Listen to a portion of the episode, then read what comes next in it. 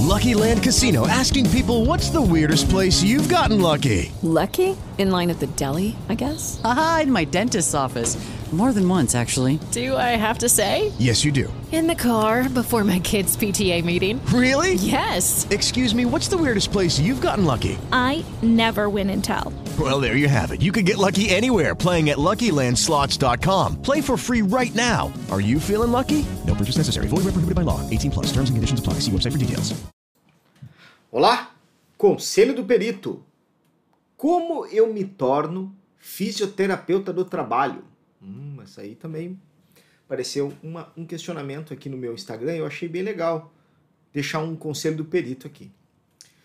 Uh, eu já falei sobre a nômina do fisioterapeuta do trabalho. Eu já expliquei em outros vídeos. Procura aqui no meu IGTV, ou se você estiver no YouTube, ou se você estiver no Conselho do Perito podcast. Eu já falei sobre a nômina do fisioterapeuta do trabalho, que deve ser utilizada pelo profissional que tem a prova de título. Ah, Douglas, mas você explicou que, que isso não está bem claro na legislação. Sim, não está muito claro. Porém, se você consultar a Abrafit, que é a associação que regulamenta o tema, ela vai dizer que sim. Então, se ela diz que sim, né, quem somos nós, meros mortais, para discordar? Então, vamos falar como, qual é o caminho para se tornar um fisioterapeuta do trabalho. Eu vou falar o meu caminho. Eu comecei em 2010, o primeiro contato que eu tive com ergonomia, que não é fisioterapia do trabalho, óbvio, foi em mais ou menos ali em 2010 eu fiz um curso de perícia judicial e ergonomia para fisioterapeutas. Naquele momento eu tive o primeiro contato com a área de perícia e com ergonomia ao mesmo tempo. E ali o professor Leonardo Rodrigues, na época, e continua sendo uma referência para mim quando o assunto é ergonomia, ele, ele ele virou a chave na minha cabeça até onde eu poderia chegar com esse assunto ergonomia. Depois, em 2011, eu entrei para a pós-graduação de fisioterapia forense e, nesse, e ali a gente estudou alguma coisa. E depois eu fui andando e percebendo quanto eu precisava do conhecimento do fisioterapeuta do trabalho para continuar atuando com perícia. Foi assim que eu, que eu percebi a minha necessidade. Em 2015, eu entrei para pós-graduação em fisioterapia do trabalho. E essa é uma dúvida também que o pessoal me pergunta, ah, mas aí eu faço pós em físico do trabalho ou faço em ergonomia?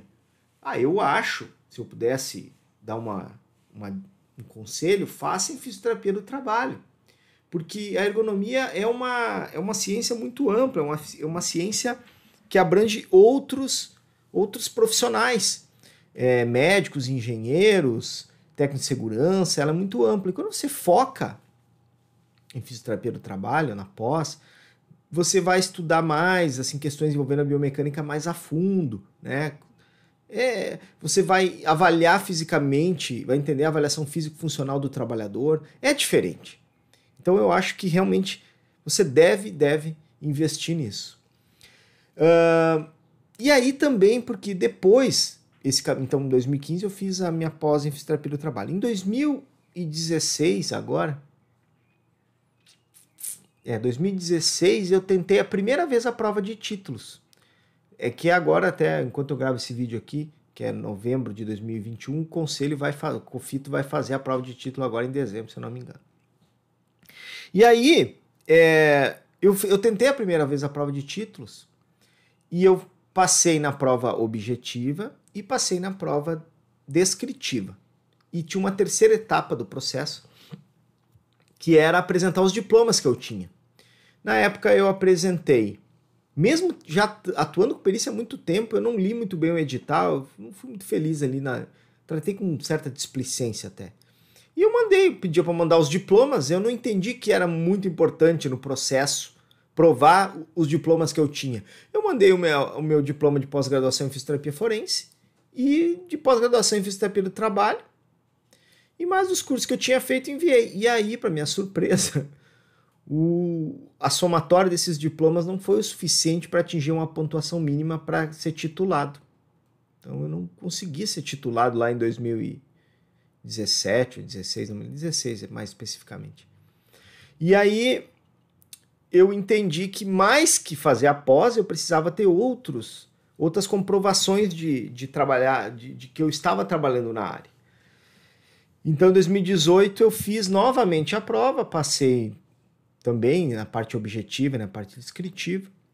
E e aí chegou na hora de apresentar os títulos, aí eu fiz uma eu mandei tudo que eu tinha daí, todos os diplomas que eu fiz dos cursos de extensão, eu já tava, eu já tinha dado aula até na Inspirar sobre perícia. A Inspirar me deu um diplominha bonito assim e ministrar aulas tem um peso bem grande nessa nesse edital aí do conselho.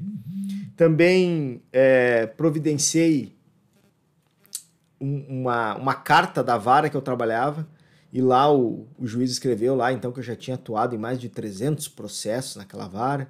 Aí no outra vara lá mais 150 processos. Aí na outra vara mais 150, até aí foi que até que eu descobri que eu já tinha atuado em mais de 500 processos trabalhistas, nem eu tinha feito essa conta ainda. E aí mandei isso, ah, e mandei também contratos de trabalho que eu tinha firmado com empresas para fazer análise ergonômica.